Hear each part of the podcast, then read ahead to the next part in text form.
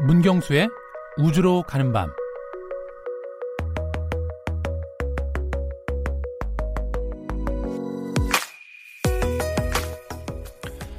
(1년) 전 이맘때 나사 제트추진 연구소 관제실은 긴장감으로 휩싸였습니다.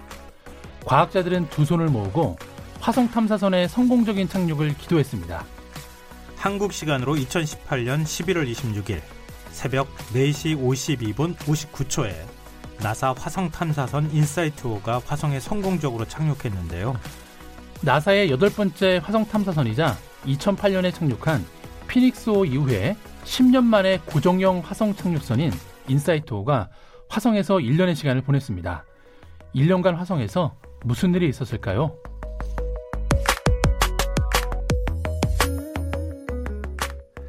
오늘 우주로 가는 밤에서는 화성 탐사선 인사이트 착륙 1주년을 기념해서 인사이트 탐사선의 근황에 대해 얘기해 보도록 하겠습니다. 오늘도 문경수 과학탐험가 나오셨습니다. 안녕하세요. 네, 안녕하세요. 네. 이 화성 탐사선 인사이트가 네. 화성에 도착한 지 벌써 1년이에요. 그러게요. 잊을 수가 없죠. 음, 네. 이게 참 대단한 인류의 어떤 그 성과라고 봐야 되는 그렇죠. 거잖아요. 뭐 엄청난 과학적 진보라고 볼 수 있죠. 네. 그러니까 1년 동안 과연 인사이트는 무엇을 받고 네. 아, 사람으로 말하면 무엇을 느꼈을까 네. 굉장히 좀 궁금하거든요.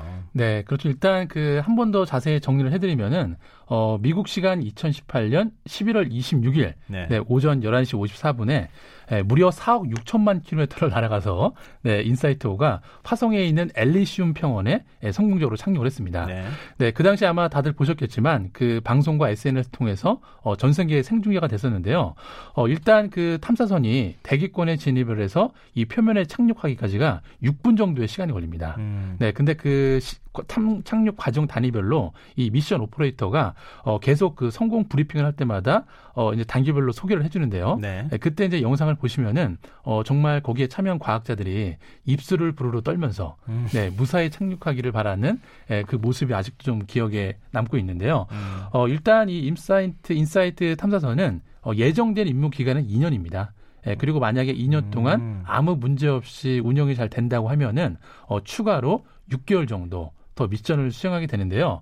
어, 그런데 재미난 일은 뭐냐면, 네. 어, 사실 그 이전에 화성에 갔던 그 큐리오시티 탐사선부터는 네. 이 태양광 패널 대신에 원자력 전지로 이제 동력원을 사용하게 됐는데요. 어, 저희 코너에서도 한번 소개를 한 적이 있지만, 네. 어, 오퍼튜니티가 어, 태양광 발전기를 달고 갔다가 네. 예, 예정 기간보다 훨씬 더 훨씬 오래 살아남았잖아요. 네. 예, 근데 거기에서 많은 사람들이 감명을 받아서 다시 인사이트에는 태양광 패널로 예, 동력 장치를 새로 달았습니다. 오래된 것이 좋은 것이요. 그렇죠. 이런 네. 말이 지금 생각나는데 네. 우리가 생각할 때는 원자력을 이용해서 네. 어, 계속 전력을 생산하고 네. 계속 그 탐사선이 움직일 수 있으면 좋겠다 이렇게 생각할 수 있겠지만 실제로 우주랑 공간에서는 태양광이 훨씬 더 더 큰 에너지가 될 수도 있다. 그렇죠. 뭐 예측을 할 수 없으니까. 그렇죠. 가장 안정적인. 네. 음. 그 인사이트의 주요 미션이 뭐였습니까? 네. 일단 그 지금까지 화성에 갔던 탐사선들의 주요 미션은 네. 어, 화성 표면의 토양을 분석하는 예, 그 정도 수준에서 이제 미션을 수행을 했는데요. 네. 어, 인사이트는 화성의 지진파와 또 열 흐름을 측정해서 이 화성의 지각의 내부를 들여다보는 겁니다. 음. 네, 그래서 궁극적으로 인사이트를 미션을 통해서 이 화성의 가장 안쪽에 있는 핵이 어떤 상태이고 음. 또 지각의 구조와 열이 어떻게 전달되는지 네, 이런 것 들을 분석하는 게 예, 궁극적인 미션입니다. 그럼 그 미션을 가지고 가서 네. 1년 동안 지금 스스로 움직였었다는 얘기가 되는 거잖아요. 그렇죠. 열심히 네. 숙제내 줬으니까 네, 네. 그거 이제 숙제를 뭐 문제를 해결하기 위해서 노력했을 텐데 네. 그럼 그 노력한 결과 첫 번째 성과는 뭐였습니까? 네, 일단 가장 큰 성과는 가장 그 일반적인 내용일 수도 있는데요. 네. 어, 일단 그 착륙을 한 다음에 이 안정적으로 관측 장비를 설치하고 예, 또 이 엘리슘 평원의 지형을 카메라로 찍기 시작한 것부터가 예, 커다란 성과라고 볼 수가 있고요. 아, 그렇죠. 우리가 그렇죠. 볼 수 없는 걸 보고 있으니까. 네, 네, 그 과정을 조금 생생하게 묘사를 해드리면 네. 어, 일단 착륙과 동시에 이 인사이트 안에 그 숨어 있는 네. 태양광 전지판이 스물스물 펼쳐집니다. 이렇게 쭉 그렇죠. 날개 펼쳐지듯이. 네, 그 네. 날개가 다 펼쳐지면 거의 지름이 2m 이상의 음. 태양광 전지가 펼쳐지게 되는데요. 네. 어, 그래서 이제 그 태양광 전지를 통해서 전기 충전이 시작이 되면 이제 본격적으로 미션을 수행을 하게 되는데요.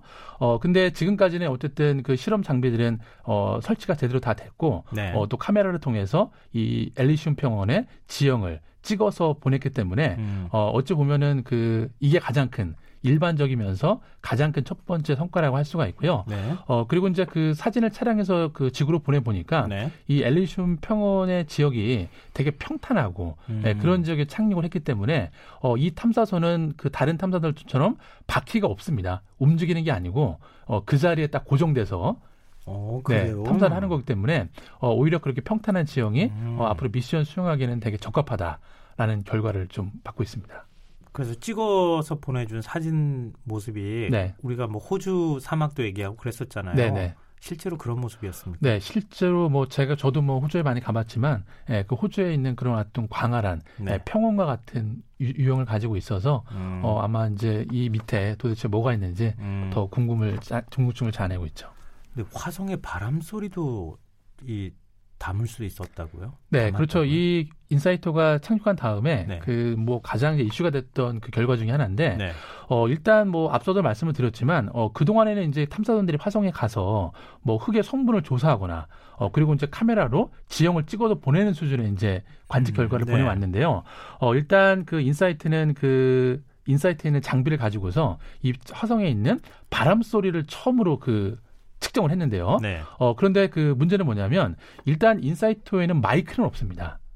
근데 어떻게 소리를 네 마이크가 없기 때문에 직접 소리를 시청할 수는 없고요. 어, 두 가지 방식을 사용해서 이 화성 바람 소리를 담았는데요. 네. 어, 일단 그 앞서 설명드린 것처럼 이 인사이트의 태양광 패널이 쫙 펼쳐지면 2m가 넘습니다. 네. 네. 근데 그 화성에 초속 약 5m에서 7m의 북서풍이 불게 되면은 네. 이 태양광 패널이 약간 떨리겠죠. 음. 네, 떨리겠죠. 네. 근데 이 떨리는데 어, 그, 이 당시에는 그 아직 지진계를 표면에 설치하지 않은 상태이기 때문에 네. 이 인사이트 그 내부에 그 있던 이 지진계가 이 태양광 패널이 떨리는 예, 그 진동을 관측을 진, 해서 어, 예. 예, 바람의 소리를 만들어낸 거고요. 아 그럼 그 진동 그 진파를 감지한 그렇죠. 것을 지구로 보내줬는데 네. 그걸 소리로 다시 변환시켰 변화시킨 거죠. 음. 네, 쉽게 말하면 어, 사람이 귀로 듣는 대화를 다른 사람 아, 사람 다른 사람의 이야기를 내가 귀로 듣는 것 같은 뭐 그런 원리라고 보시면 되죠. 어떤 소리였어요? 그냥 어, 똑같은 우리가 지금 예. 지구에서 느끼는 바람 소리랑 똑같습니까? 네, 그 약간 미세하게 이게 잡음이냐 바람 소리냐 논란이 있었긴 했지만 네. 어, 소리로 변환해 보니까 어, 정말 지구에서 부는 바람처럼 예, 약간 휘파람 소리 같은 그런 음. 소리가 정확하게 관측이 됐습니다. 그러니까 거기에 사람이 살 수 있겠구나라는 생각이 뭐 갑자기 확 들기도 하는데요. 네. 어, 지금 지진계를 어, 장착을 하고 갔다고 말씀하셨잖아요. 네. 화성에서 그러면 만약에 지진이 일어나거나 지각의 네. 변동이 있으면은 이 지진계가 어, 다 관측을 했겠는데요. 네, 어쨌든 그 인사이트 그 호의 가장 큰 미션이 이제 화성의 지진을 좀 검출하는 건데요. 네. 어, 일단 지구 같은 경우에는 우리가 지진을 그 검출할 때 우리 인간들의 안전을 위해서 관측을 하잖아요. 네. 예, 근데 화성은 이제 사람이 없으니까 음. 예, 그런 목적은 아니고 네. 어, 이 행성의 내부 구조를 알기 위해서 어, 이 지진계를 설치를 한 겁니다. 네. 어, 일단 그 지진파 같은 경우에는 통과하는 물체 물체의 밀도에 따라서 네. 이 속도가 달라지는데요. 어, 이를 이용해서 이 내부 구조를 알아내는 겁니다. 그 우리 네. 학창 시절에 배웠었죠. 그렇죠. 뭐 그런 걸 통해서 네. 뭐 지각 멘틀, 뭐 외행, 내핵, 음. 뭐 이런 구조를 이제 알아낼 수가 있는 건데 어, 이번 그 화성에서의 이 지진 관측을 통해서 어, 나사는 화성 지진학이라는 예, 새로운 영역을 개척했다. 라는 그 이야기를 하고 있고요. 네. 어, 그리고 이제 최근까지도 이 지진계를 통해서 화성에서 약 150회 이상의 이 지진의 떨림을 관측했습니다. 그럼 지진이 발생하고 있다는 얘기는 네. 그 화성의 안쪽에서 뭔가가 움직임이 있다. 그렇죠. 이렇게 볼 수 있겠네요. 네, 그렇게 볼 수가 있는 거죠. 네. 어, 그럼 지구랑도 비슷한 성질 어, 그렇죠. 지구만큼은 아직 화성 같은 경우에는 뭐 핵이나 멘틀이 지구처럼 활발하지는 않지만 어, 여전히 미세하게 뭔가 움직임이 있다라는 거죠. 근데 지금 화성만 이걸 지진을 감축한 아, 감지한 건가요? 아니면은 태양계 다른 행성에도 여러 탐사선들을 보냈잖아요. 네네. 그런 행성들 도 전부 다 다 뭐 지진 활동이나 이런 것들이 있는 건가요? 네, 일단 그 우리가 이제 가장 쉽게 알 수 있는 거는 그 아폴로 미션을 통해서 달의 지진을 최초로 관측한 게 아, 달에도 지진이 일어나고 네, 있어요. 그럼 물론입니다. 네.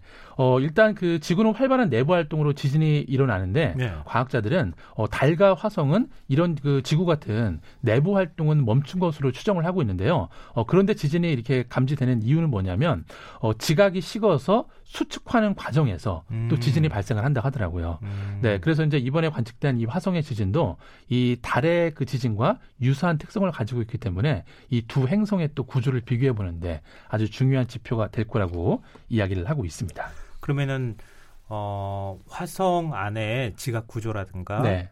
어, 뭐 핵이 있다거나 네네. 이런 네. 것까지는 아직까지는 확인은 다 하진 못한 거고요. 그렇죠. 네. 어, 근데 지열을 측정하는 장비도 싣고 갔다고 들었거든요. 네, 인사이트가 이 지진계뿐만 아니라 어쨌든 그 땅속 내부를 아는 게 중요한 목적이기 때문에 네. 이제 지열을 관측하는 장비를 관측하고 갔는데요. 재미있는 거는 이 지열을 지열 관측 장비를 설치를 하려면 네. 땅속에 구멍을 파야 되잖아요. 어, 최대 5m 이상 파야만 이 지열 장치를 설치를 해서 의미 있는 데이터를 얻을 수 있다고 합니다. 5미터요? 네. 그런데 문제는 뭐냐면 어, 이 드릴 장비가 지금 작동이 잘 안 돼서 30cm밖에 못 봤다는 거예요. 어떻게요?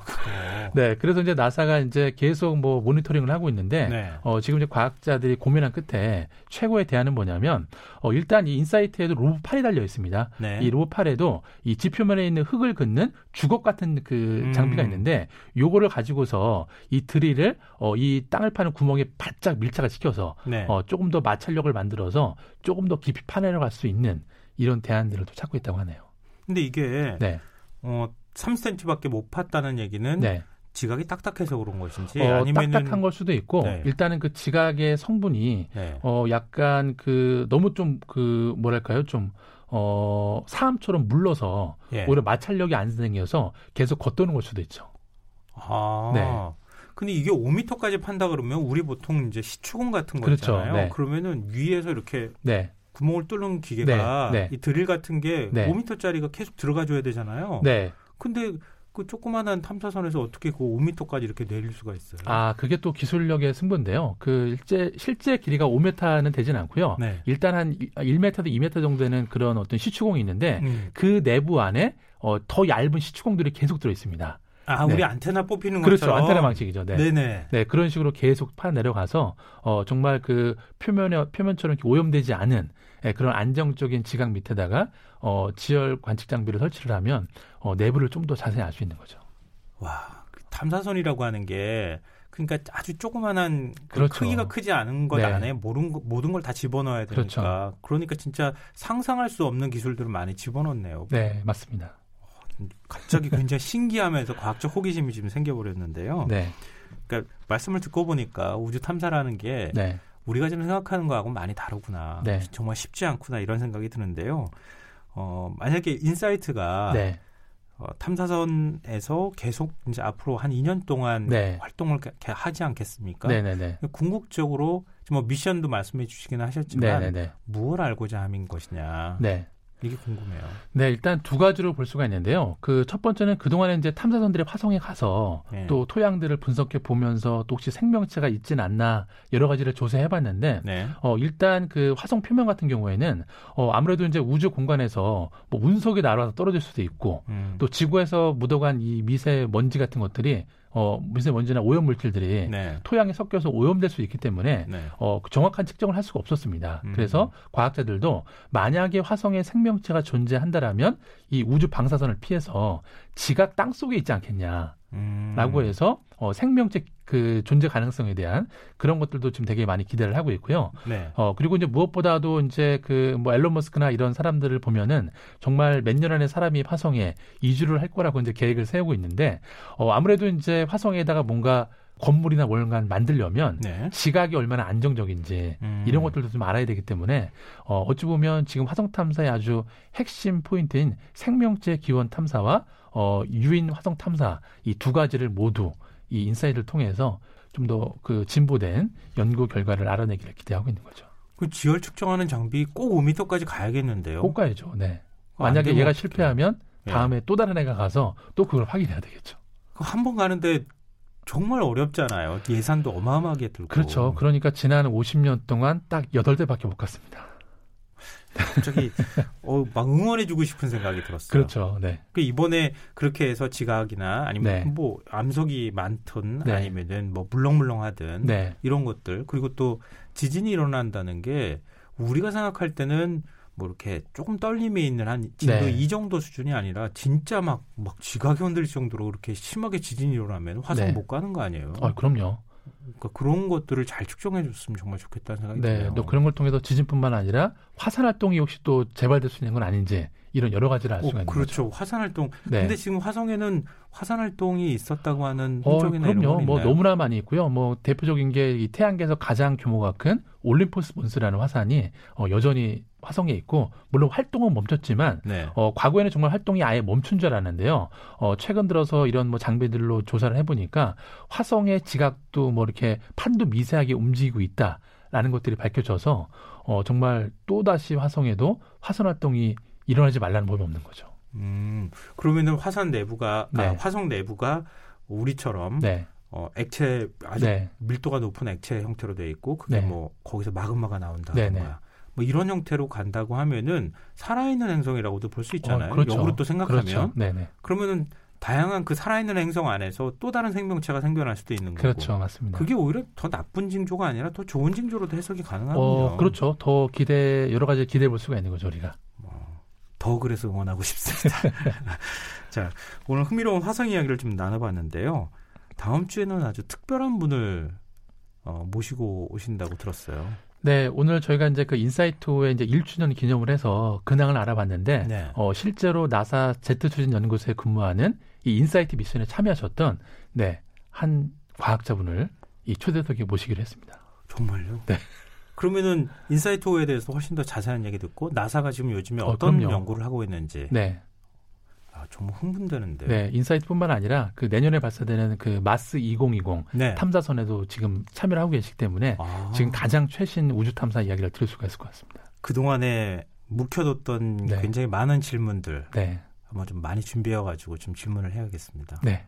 어, 역시 문경수 과학탐험가는 제 능력을 다시 한번 인정해야겠습니다. 자, 오늘 화성 얘기를 좀 해봤고, 네. 뭐 다음 주에는 더 흥미로운 얘기가 이어질 텐데요. 네. 오늘은 어떤 곡을 어, 선곡해 오셨습니까? 네, 오늘은 그 악동 뮤지션의 Freedom이라는 노래인데요. 어, 그냥 제목 그대로 어, 뭔가 좀 이런 우주 연구가 좀 더 활발하게 되려면 네. 좀 뭔가 이런 그 자율성, 자유, 그리고 아. 또 세상을 바라보는 어떤 그런 예, 시선들이 좀 필요하지 않나라는 생각이 들어서 이 노래 선곡해봤습니다. 수능 치렀는데 우리는 좀 그러지 못하는 것 같아서 좀 아, 쉬운데 네. 어, 지금 악동 뮤지션의 프리덤처럼 학생들이 좀 자유롭게 사고할 수 있었으면 좋겠습니다. 네. 상상력이 없이 갈 수 있는 곳은 없다는 말이 있습니다. 오늘 밤 당신은 어느 곳을 상상하고 계시나요? 음, 지금까지 우주로 가는 밤 문경수 과학탐험가와 함께했습니다. 고맙습니다. 네, 감사합니다. 오늘 모바일 상품권 당첨자는 홈페이지 공지사항에서 확인하실 수 있습니다. 끝곡으로 악동 뮤지션의 Freedom 들려드리면서 김성환의 시사야 마무리하겠습니다. 고맙습니다.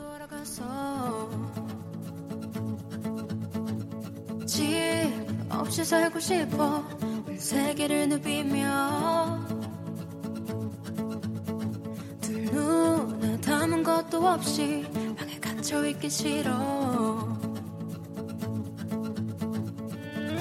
타고 달려 횡단보도 건너 hands up yeah yeah 하고 싶은 대로 yeah yeah 무릉턱을 위로 굴러 담벼락을 넘어 up yeah yeah 숨 쉬는 거 freedom 날 보는 거 freedom 날 사랑하는 거 free 알아가는 거 freedom 노래하는 거 freedom 춤추는 거 freedom 내 그녀는 그 free I'm just so free Ooh.